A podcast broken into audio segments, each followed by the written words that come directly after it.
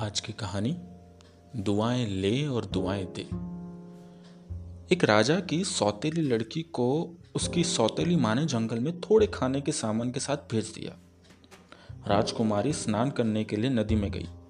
उतने में एक नाग रानी जिसने अभी अभी अपने बच्चे को जन्म दिया था और वो भूखी थी तो उसने राजकुमारी का सब खाना खा लिया। तत्पश्चात वह थोड़ी दूर जाकर बैठ गई और सोचने लगी कि मैंने जिसका खाना खाया है, वो क्या कहती है?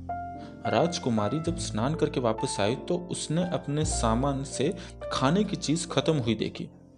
तो उसने बड़े प्रेम से दुआएँ देते हुए कहा, कोई हर्जा नहीं। ये खाना जैसे मेरे पेट में शांति देता, ऐसे खाने वाले को भी पेट में शांति देगा। राजकुमारी के इन दुआएँ भरे शब्दों को सुनकर नागरागनी खुश हो गई। और उसने राजकुमारी को अनेक रतन दिए। राजकुमारी इन रत्नों को लेकर अपने पिता के पास आई।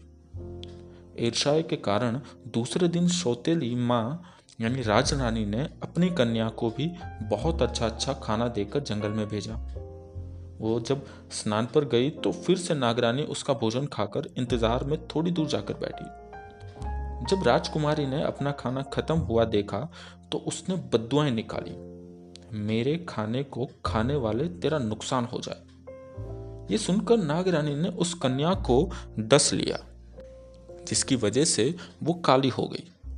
सारी सौंदर्यता नष्ट हो गई। वो वापस राजमहल आई तो उसको देखकर राजरानी को बहुत दुख हुआ।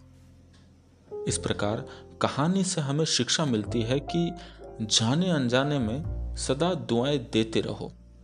ऐसा संस्कार शायद बच्चों में डाले ताकि दुआएँ देना, लेना स्वाभाविक संस्कार बन जाए। आज की कहानी, दुआएँ दे और दुआएँ ले।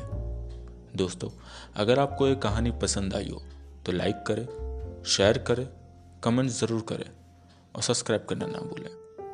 Thank you.